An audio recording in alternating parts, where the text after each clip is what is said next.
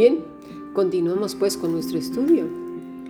¿Qué es entonces ese fuego extraño dentro de las iglesias?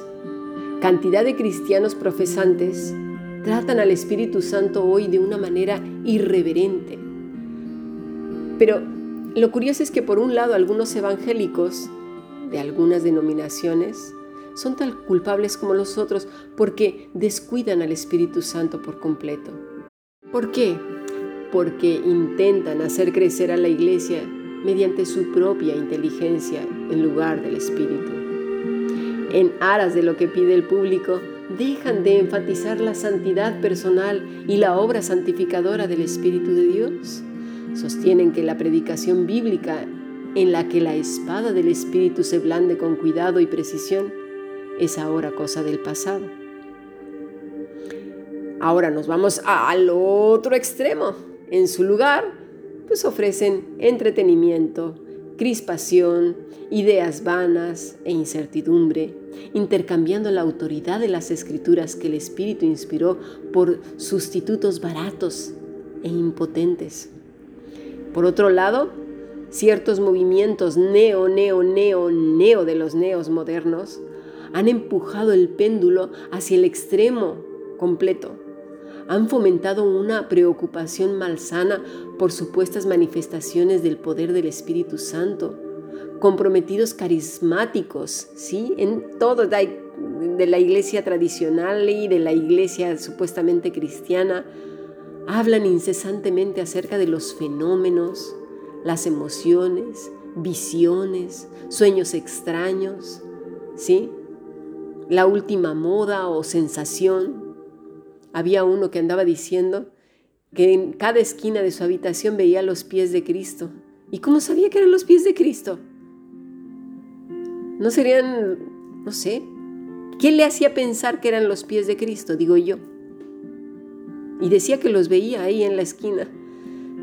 No sé, eh, parece que tienen relativamente poco, a veces nada que decir acerca de Cristo, su obra de expiación o los hechos históricos del Evangelio, el vivir apegado a nuestro Maestro, aprender su vida, honrarle en todo lo que hagamos, ser una, un reflejo de lo que Él fue. No, no, no, no, todo tiene que ver con el espectáculo.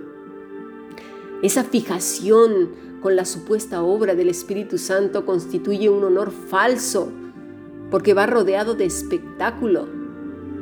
Jesús dijo, cuando venga el consolador a quien yo os enviare del, del Padre, el Espíritu de verdad, el cual procede del Padre, Él dará testimonio acerca de quién, ¿De Él mismo? No, acerca de mí, o sea, de Cristo. Juan 15, 26.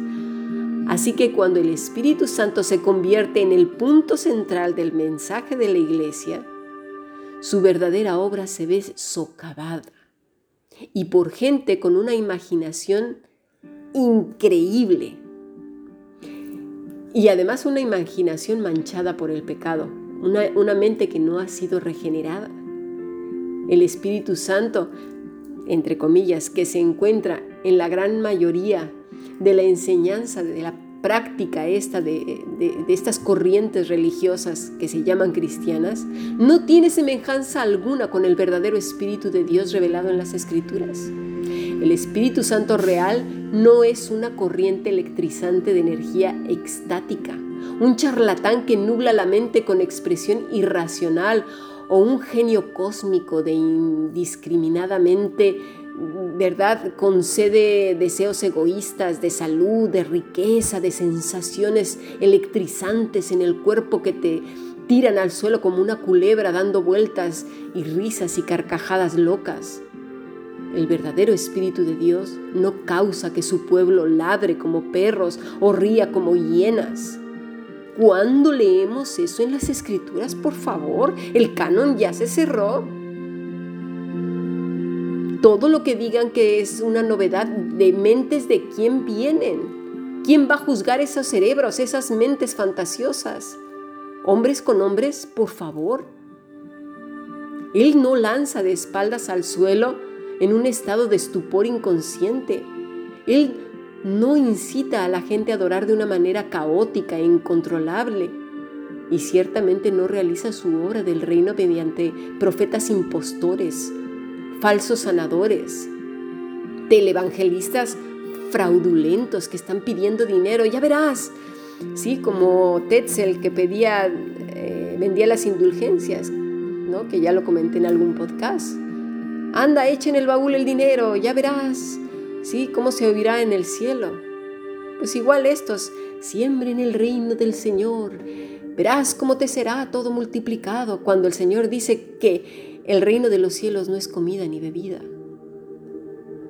No seamos ignorantes, por favor. Estamos en tiempos peligrosos. Tenemos que estar listos leyendo la escritura, viendo la vida de Cristo y cualquier cosa que se diga, aunque digan que es lo nuevo del Espíritu, ¿qué nuevo del Espíritu ni qué ocho cuartos? Todo lo que está en la escritura es eso lo que tenemos que obedecer. Y si no está ahí, aunque la persona que esté en el púlpito, en el estrado, donde sea, te vas a ir al infierno, pues mira, igual y el que se va eres tú, porque lo que estás diciendo no está en la Biblia. Y por muy angelical que te veas y que te hayas colgado unas alas falsas, me da igual. Para mí la autoridad es la escritura. Es la escritura. ¿Por qué?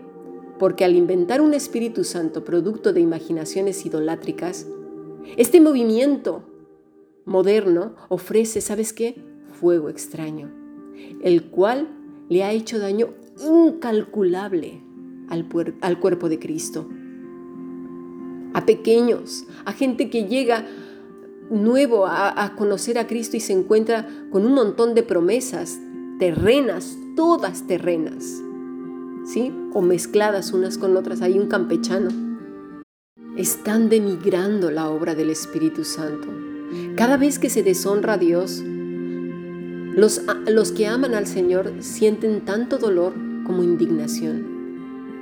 Esto es lo que David experimentó en el Salmo 69.9, cuando exclamó, me consumió el celo de tu casa. Y los denuestos de los que te vituperan cayeron sobre mí. El Señor Jesús citó este versículo cuando limpió el templo expulsando a los cambistas que habían tratado la casa de Dios y la adoración de su pueblo con una desvergonzada falta de respeto. De verdad, tenemos que estar atentos lo que no está en la escritura. Mira, cualquiera de estos que hacen este tipo de espectáculos dirá, no, sí, el Señor así lo dice, porque cuando vino y cayeron las lenguas y ellos... Y pueden inventar un montón de cosas. Pero acabo de decir inventar. Dile, bueno, demuéstrame con la escritura en la mano que todas estas manifestaciones que estás haciendo, Cristo lo hizo porque Él es nuestro ejemplo a seguir. ¿Dónde están? ¿Dónde están? Verás que no va a encontrar un solo versículo viendo a Moisés revolcándose en el suelo o al mismo Señor Jesucristo que es nuestro Maestro, a quien debemos de seguir. No encontrarán nada, nada de nada, y nada es nada. Porque según esta gente que pretende estar más enfocados en el Espíritu Santo, son en realidad los que cometen la mayor parte de los abusos, ya que lo entristecen, insultan, tergiversan, falsifican y deshonran. ¿Cómo lo hacen? Pues atribuirle al Espíritu lo que no dijo, los hechos que no hizo, los fenómenos que no produjo y las experiencias que no tienen nada que ver con él. Esta gente audazmente plasman su nombre en lo que no es su obra, sino que más bien se parecen a prácticas que efectivamente hacían los brujos, chamanes, satanistas, etc. Fíjate lo que hace Satanás.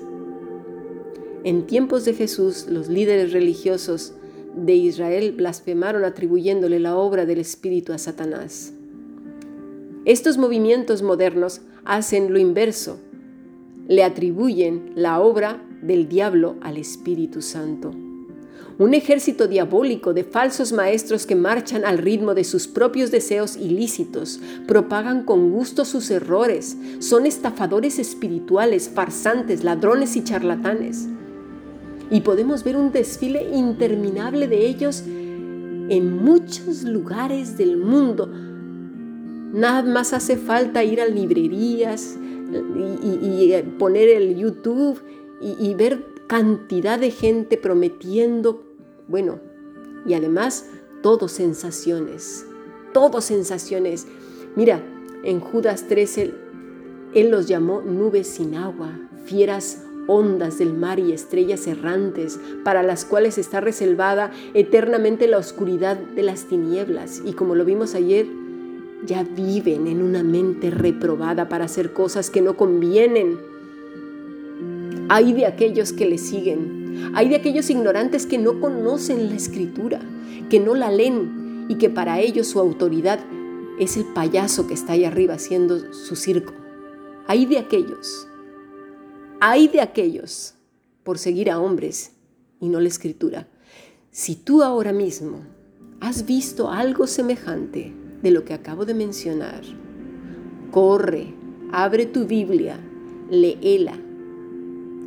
Y si están haciendo lo contrario a la palabra de Dios, sal de ahí corriendo, obedece al Señor.